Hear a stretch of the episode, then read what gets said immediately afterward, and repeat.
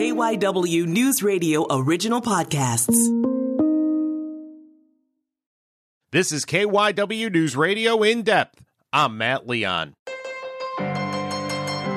A new report looks at child poverty and the significant improvements we have seen in addressing it. This new report from the nonprofit research center Child Trends finds that child poverty rates in the U S fell by nearly sixty percent between nineteen ninety-three and twenty nineteen, and those drops were across the board. But there is still a lot of work to do and plenty of opportunity to backslide. We wanted to dig into this report, also talk about how to make even more progress. So we caught up with Jennifer Nandu. She is the managing director of program for the public health philanthropic organization, the Robert Wood Johnson Foundation. So to start, this new report by Child Trends that focuses on child poverty, frankly, I was stunned at some of the, the findings in a good way. Uh, tell me what they were looking for and just kind of give us the top line, what, what they found. Sure. So um, what Child Trends found was basically over a generation, we have cut child poverty in more than half in this country, fifty-nine percent to be exact. And it really demonstrated that we know what to do, um, and that investments in a broad range of social programs have, have deeply helped to lift families out of poverty. And they are things that are at our fingertips, and that as a nation, we just need to invest more and support more and advance to support the health and well-being of families. And so it was a monumental change, but also something that's not without outside of our reach. Give me some of the examples of, and I'm sure it's a mul- it's not one thing, it's a multitude of programs and concepts, but what is driving this that has allowed us to make this progress? So it is a broad range of social programs. And I want to make that clear because we all really have to think about sort of the whole family and the whole child. But just one example that is recent is that when we implemented the expanded child tax credit, child poverty was cut in half again in this nation. And yet we have chosen to stop that expansion. And so child tax credit, but investments in things that support the nutrition, the healthcare, the safety, and the overall well-being of children, and invest in the value of our caregivers and their vital role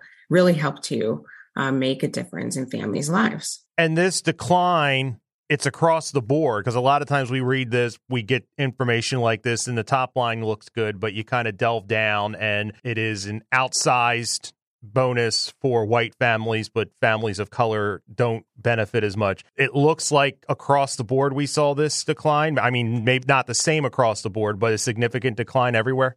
That's right. So we are seeing benefits to all the families who have faced poverty in this nation. You know, what I will say is that that doesn't mean that there aren't differences in sort of how families are facing Uh, the challenges of poverty um, and intergenerational wealth.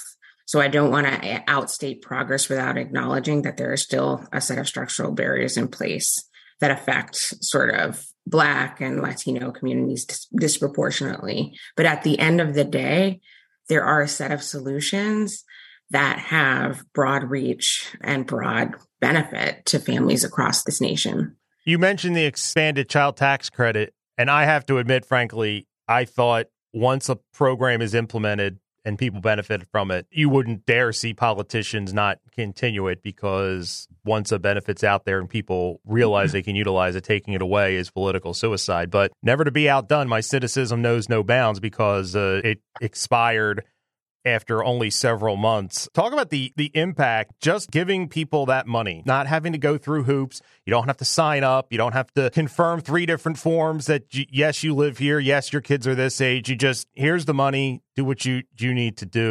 You talk about knowing what we need to do. Like, it was so incredibly effective and so immediately effective. It's incredibly depressing that we didn't continue it. Well, and I, I'm as equally flabbergasted as you, Matt. And I just need to say that because I think we had a solution in place, but it was simple um, in terms of its, its effects. We saw families that were able to put more nutritious meals on the table and improve the meal plans for their families. We saw families who were able to pay off the debts, a lot of debts that were incurred because they were affected by the covid nineteen pandemic. We saw families who were able to invest in different ways to support the health of their children. Um, and that combined with things like opportunities to enroll in the benefits of the Affordable Care Act and the ability to access the Medicaid program and have special enrollment periods really provided a boost to families that fell on hard times. So we do know what to do. We do know that these things work. And that's well documented and documented over generations by Child Trends and other independent researchers, such as the National Academy of Medicine. And so it's far past time that we invest, continue to invest in these programs. Why are we so against something like this? In the, when I say we, I mean kind of society, this idea of giving people who need it just money. We love tax cuts. We love, we'll give you the money, but you got to jump through eight hoops, or you get it a year and a half from now. You'll get a bigger tax refund when you can't eat now. Nobody cares. Why is it so difficult for us to just do it this way, the simplest way that we've seen work? This is a, a societal, this is a philosophical question, but it's just, um, I've always found that amazing that we will do everything possible to not do the easiest thing. Well, Matt, um, you know, what I have to say is I can't answer that question um, because it wouldn't be my choice. And so you'd probably have to ask um, decision makers and policymakers who have made those decisions. But what I will say is it seems to me we don't recognize sometimes that our investments in children and families are investments that work, and they work for all of us. And so we have to realize that not only is a child a child of one parent, that child has a future that's going to be the future that we need to solve all of society's biggest problems. And we need that. And so I think there's a shift in perspective that's really needed to think about how we invest in children and families differently.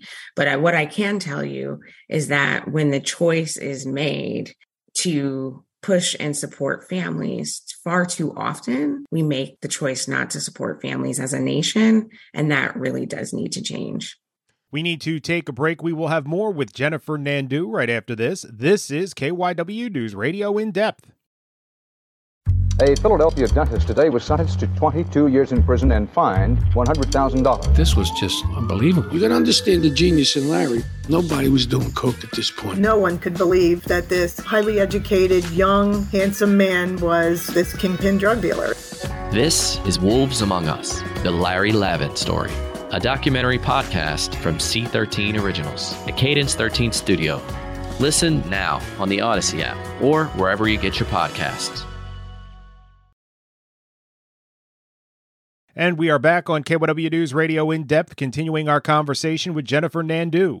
So in a perfect world, we reinstitute the child tax credit because we know that works. Give me some other things we can do to move the ball further down the field with regards to addressing child poverty, whether it's expansion of already in place programs or simple things we can do to make it easier. Sure. So I'll say, I will always say that we need to think about the whole family. But when we do so, what that means is investments that value the contributions of caregivers, recognizing that they shouldn't have to make impossible choices, um, and investments that sort of support their access to affordable housing um, and support their access to things like paid leave if they need to take time off for their family or support a child. That benefits all of us um, because it means that someone can come back into the workforce stronger. I already mentioned the child tax credit. You put the child tax credit and the earned income tax credit together, and the National Academy of Medicine says you'll cut poverty, child poverty, by fifty percent. And lastly, I'll just double click on this issue of the Medicaid program. Um, Medicaid has been uh, provided a wealth of health benefits, but preventative benefits. So kids can be healthy, get healthy, and have access to vital medical care when they get sick. So those are just some of the things off the top of my head that if we continue to strengthen our investments and strengthen children and families' access to these investments, we'll be a better country for it. Another thing that we allowed to expire was the everybody gets lunch at school, every kid. And that was put in place during the pandemic for, for obvious reasons. It's another thing. The return on investment for a relatively minor investment is incredible. And it just seems like this is an another one that is simple and easy, and it's an A to B. We see the kids learn better. They're happier if they have a full stomach. I mean, it's not, this isn't hard.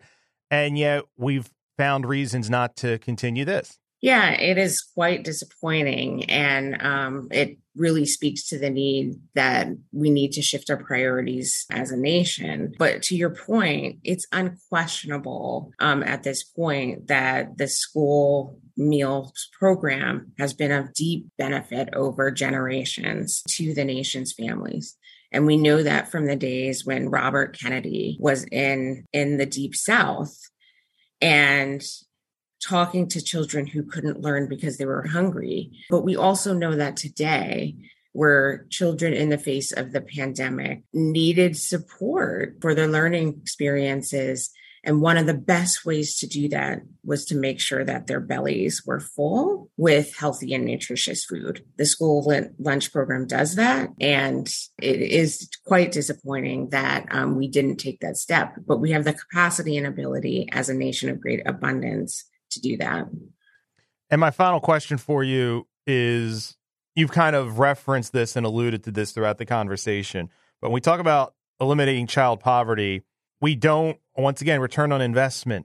A, a kid that is taken care of will be able to thrive more in school. Test scores go up. Everybody's so engrossed with test scores, but the kids are more engaged. They they are able to focus. Test scores go up. You know, schools look back. Like this ripple effect of taking care of this core problem, what we will get out of it well outweighs whatever the dollar amount per child it's going to cost. That's absolutely right. And I think sometimes we're short-sighted because we want to see that effect within six months. And what's interesting is we actually have seen that effect within six months for things like the child tax credit. And at the same time, it is That's about it for this episode of K Y W News Radio In Depth. You can listen and subscribe to the podcast free on the Odyssey app or wherever you get your favorite shows. You can hear another episode Thursday night at nine thirty on K Y W News Radio. Listen on one oh three point nine F M, the Odyssey app, or ask your smart speaker to play K Y W News Radio. A take that we all have in order to understand why these these social programs and investment in these social programs is so vital. That's it for this episode of K Y W News Radio In Depth. You can listen to the podcast free anytime on the Odyssey app, and you can find it wherever you listen to your favorite shows. I'm Matt Leon, and we'll have another episode out soon.